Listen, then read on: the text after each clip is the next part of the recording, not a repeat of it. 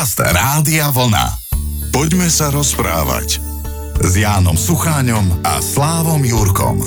Je tridsiateho novembra, zároveň posledný deň tohto predposledného mesiaca v roku a zároveň teda aj posledný útorok, ktorý je venovaný všetkým našim poslucháčom, ktorí majú chuť, záujem a vlastne ju aj prejavili tým, že cez stránku www bodka radiovlna bodka es ká lomka poďme sa rozprávať spolu, to píšete, sa s nami podelili teda o niečo zo svojho života. Už čoskoro vám dáme priestor, ešte predtým určite pozdravím aj svojho parťáka, takže pekný večer želajú Slávo Jurko a Ján Sucháň. Pozdravujem aj ja, aj tebe pekný večer prajem. A musím hneď aj mamu, pretože dnes má narodeniny, takže máme všetko najlepšie, mama je verná poslucháčka, takže posielam. Pridávame sa všetci prítomní. Áno, tak ty by si mohol aj dva zdravá si aspoň hodiť za ňu.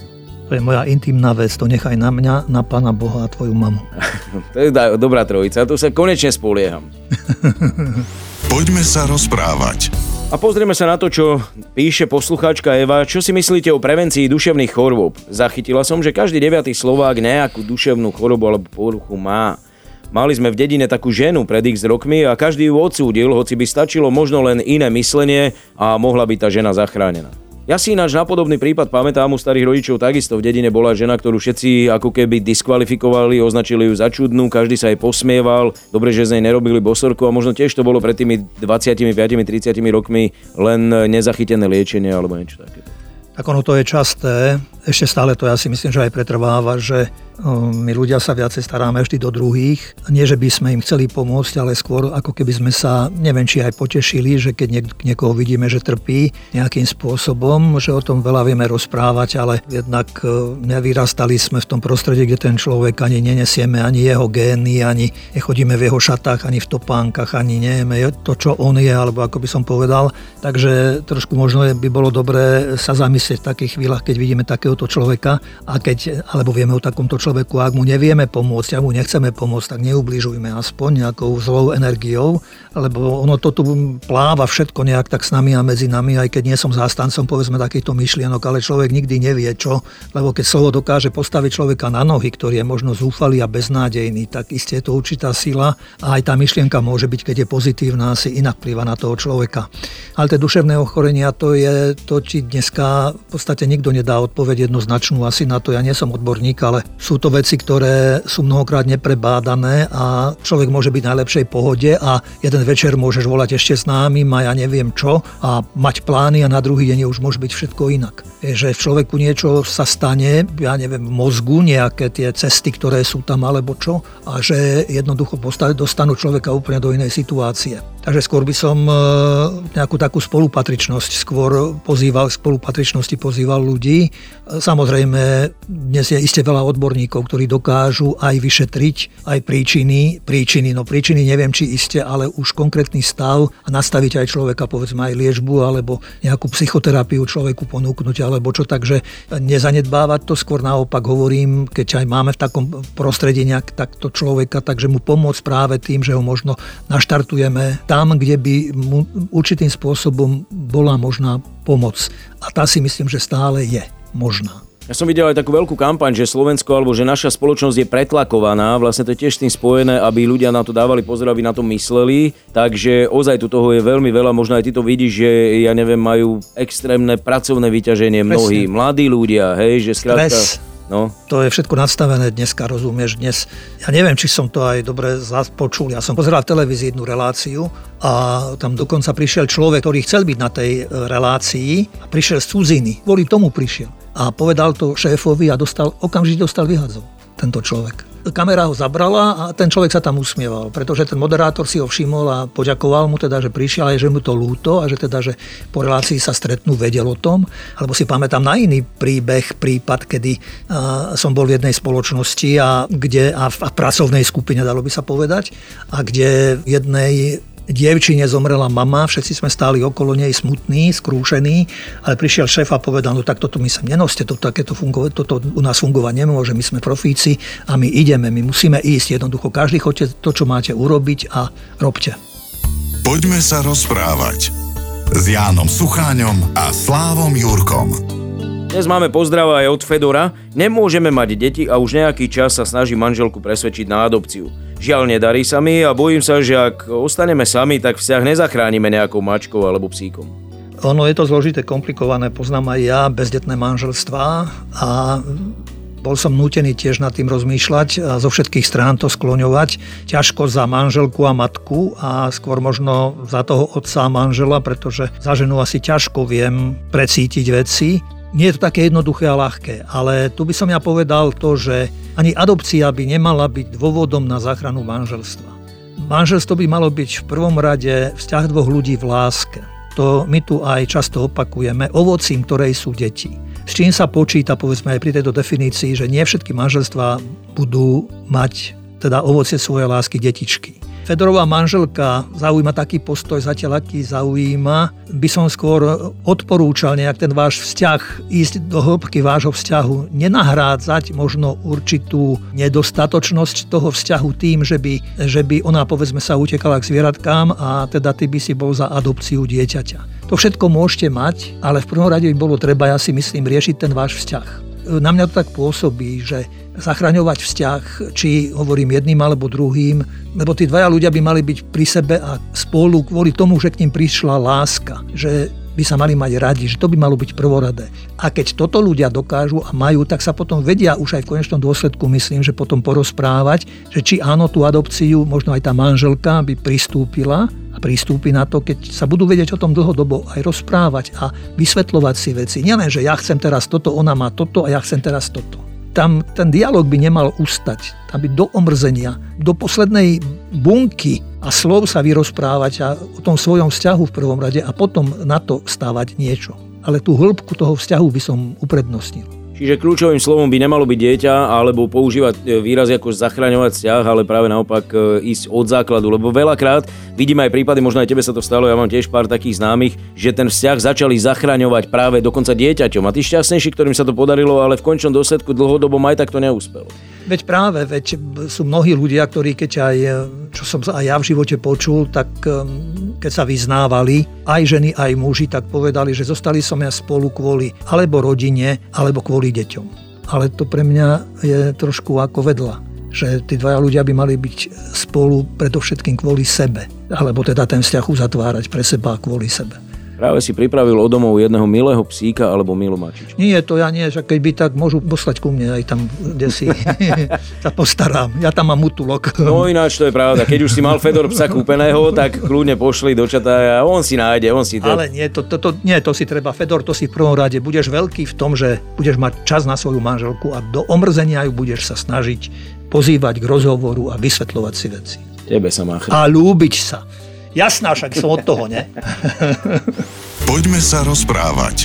Zita sa celkom rozpísala a celý život som strávila na milovanej Orave, kde som sa usadila a našla aj rodinné šťastie. Manžel je veľmi šikovný a dostal pred letom pracovnú ponuku do Prahy. Vedieme o tom debaty, nechcem ukaziť kariéru, ale neviem, či zvládnem zmenu prostredia po päťdesiatke. Dnes sa už mladí, alebo ľudia všeobecne asi tak neupínajú na jedno miesto. Ako sa to zrejme stalo jej? A čo, má sa baliť? Vieš čo, nie, no spieva sa, že na Orave dobre, na Orave zdravo, takže aj rozumiem, že je tam iste krásne, aj dobre.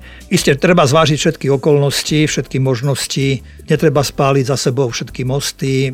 Treba zvážiť aj tá ponuka pre pána manžela, či je naozaj nejak tak rentabilná, že človek by z toho domova odišiel, ale tak ako aj ona hovorí dnes, tá migrácia ľudí dnes je nielen v rámci, povedzme, ja neviem, Bratislavy, Prahy alebo bývalého Československa, že dnes mnohokrát počujeme ľudí a majú veľký úspech Slováci, Česi z Európy, iní z okolitých národov, hoci kde vo svete. Ale zas ja by som nejak zo svojej pozície aj z toho, čo som doposiaľ prežil, ja by som to možno vyskúšal.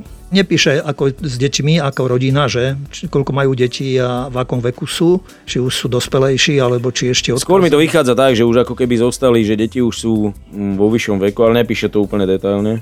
Hej, takže, takže za pokus to stojí, hovorím. Netreba spáliť všetky mosty a ja si myslím, že môže byť iste zvykať si na nové, nie jednoduché a ľahké, ale dá sa a ono treba vydržať. Treba vydržať a môže môže prísť aj úspech. Možno je to taký ten strach z toho, že ideš do prostredia, kde nemáš kamarátov, kde nemáš známych, ale Slovákov je v Prahe strašne veľa. Ty za seba by si povedal, vieš, z fleku, koľkokrát si sa sťahoval? tri štyri krát si menej? Aj viac, aj sedem asi. Alebo... A vždy je to traumatizujúce? Do... Niekde tiež píšu, že, že to skracuje život, že keď sa sťahuješ alebo meníš. Vieš čo, traumatizujúce v tom, že za to obdobie, čo ideš, tak sa ti nahromadí veľa vecí. A ja neviem sa zriekať veci, čo je... Ja, nie, že neviem. Keby to niekto chcel, tak ja mu to všetko dám. Ale ja by som, ja by som sa zaobišiel, čo ja viem, s, jednou, s jedným ruksakom možno, alebo tak, tak to preháňam zasa, by som sa nezaobišiel s jedným ruksačkom, ale možno nejaké dve väčšie tašky, alebo kabele, alebo čo. A tie veci okolo mňa to má. Robí ako neslobodným a, a hovorím, toto preto to neznášam, ja veľmi sťahovanie. Ale dá sa to všetko, samozrejme sa to všetko dá zariadiť, ale, ale ja sa vždy v podstate iste, že sa človek aj, bolo mi aj smutno, keď som sa lúčil s ľuďmi, aj sem tam slzička bola v samote možno, ale, ale zasa je to vždy obohacujúcim aj pre človeka. Človek spozná nových ľudí, nové prostredie. Zita, počula si, zbál sa a utekaj. Ale na Orave si domček nechajte a môžete mať také víkendové sídlo. Celý víkend pôjdete, kým tam dorazíš. Poďme sa rozprávať s Jánom Sucháňom a Slávom Jurkom. No a skúsime do týchto štyroch záverečných minút približne vtesnať dve otázky. Jedna je od Jozefa. Ako sa mám v advente modliť, aby už neprišla na jar štvrtá vlna? Ha. Tak ja by som radil normálne pokračovať v normálnej modlitbe, ako sa dotyčný pán modlí, a skôr by som asi preniesol váhu na to, že aby tou modlitbou našou bola predovšetkým odvaha, snaha počúvať rozumné názory a aj odporúčania a takým spôsobom umenšovať vlastne, povedzme, prítomnosť vírusu medzi nami, či teraz, alebo aj v budúcnosti. A nepôjde to bez toho, aby, aby tá modlitba v konkrétnych činoch nás nebolela, ale ak chceme niečo dosiahnuť a nájsť a mať, tak uh, hovorím, vyžaduje si to celých nás. S tým všetkým, kto som, aký som, aj to, čo čítam, aj čo absorbujem zvonka, aj ako sa modlím, aj čo sa modlím. To je všetko spolu. Ale hovorím, to dôležité je, aby to prostredie okolie v nás videlo aj vzor, aj príklad, že robím všetko preto, čo môžem urobiť, aby sme, hovorím, umenšili vplyv negatívnych vecí na nás. Jozef sa teda pozerá na obdobie, ktoré už beží, alebo ktoré prežívame. Renata naopak sa pozerala trošku dozadu. Neviem, či som to zachytila dobre, ale vraj sú tu snahy aktivistov, aby sa vytratili z cintorínov vence a sviece, lebo sú ťažko recyklovateľné. Dosť ma to vyrušilo počas dušičiek, ako keby som ešte mala aj na cintoríne cítiť sa nesvoja alebo vinná, že žijem neekologicky. Nie je toho už trochu priveľa? Nemyslím si, že treba sa obviňovať, skôr si myslím, že naozaj treba konať a reagovať tak, aby moje činy a moje správanie bolo osožné skôr pre všetkých, v prvom rade možno pre ňu, ale aj pre ľudí okolo. Ja od dávna s týmto mám trošku aj problém, pretože priznám sa, že mne vadí, keď sa aj lúčim s ľuďmi a keď ľudia donesú na rozlúčku umelé kvety alebo umelé vence. Na jednej strane ľudia veria, hovoria veriaci, že veria na život, na večný život, a prídeme vystrojení či na cintorín, na dušičky, alebo aj vôbec na rozlúčku, teda s umelými kvetmi. Som nedávno videl záber pápeža Františka, kde bol na cintorínoch francúzskych vojakov, myslím, padlých vojakov, kde stal pri hrobe so šipovou rúžou, živou šipovou rúžou. Takže stačí naozaj jednoduchý kvet možno. Na Slovensku, ako to ja vnímam, možno je to aj v iných krajinách, nikdy som nebol nejak na dušičky niekde vonku, aby som videl, ako to tam ľudia prežívajú, ale vidím, že to pokračovanie, tak ako v tom bežnom živote, že sú preteky mnohokrát medzi ľuďmi, mať čo najkrajší dom, čo najkrajšie auto, čo najlepšie, čo najviac, takže aj na tých cintorínoch, aj keď som aj teraz bol cez sviatky sa pozrieť, tak som, som mal nejaký pocit, že, ale potom aj zábery, keď som videl, že ľudia budujú hotové mavzole a pre tých svojich blízkych. A tak mi aj napadlo, napadlo, že možno je to daň za to, že pokiaľ tu žili a boli, si nevedeli možno, nehovorím, že celkom prísť nejak tak ako na slovo a na stretnutie, ale možno cítia, cítia tí ľudia aj výčitky, možno tak, že takýmto spôsobom sa, sa chcú nejak tak odvďačiť, zavďačiť tým zomrelým, aby to bolo, hovorím, že čo najmohutnejšie a najkrajšie a najviac toho, ale si rovnako myslím, jedna sviečka, jeden živý kvet, prečo nie, úplne stačí, na čo hory doly nosiť aj na tie cintoríny. Potom naozaj ohrozuje to a ovplyvňuje to životné prostredie. Ja som aj čítal, že je to veľmi škodlivý dym z toho, ktorý z toho pri tom spalovaní a že do ľudského organizmu, ako keby človek zjedol jednu platobnú kartu, sa môže toľko dostať tých zlých látok do človeka. Takže aj v tomto si myslím, že skromnosť a málo je viacej. Takže nech sa každý zariadí, ale ja nie som nejaký aktivista, ale zase na druhej strane mám rád životné prostredie. A ja mám rád rozprávanie s tebou, ktoré si nenechám rozhodne ujsť ani o týždeň. Verím, že podobne to cítite a vnímate aj vy a opäť nám budete robiť spoločnosť. Ďakujeme pekne, dnes sa opäť lúčia Slávo Jurko a Ján Sucháň. Prajem aj ja pekný, dobrý večer. Poďme sa rozprávať s Jánom Sucháňom a Slávom Jurkom. Rádio Vlna.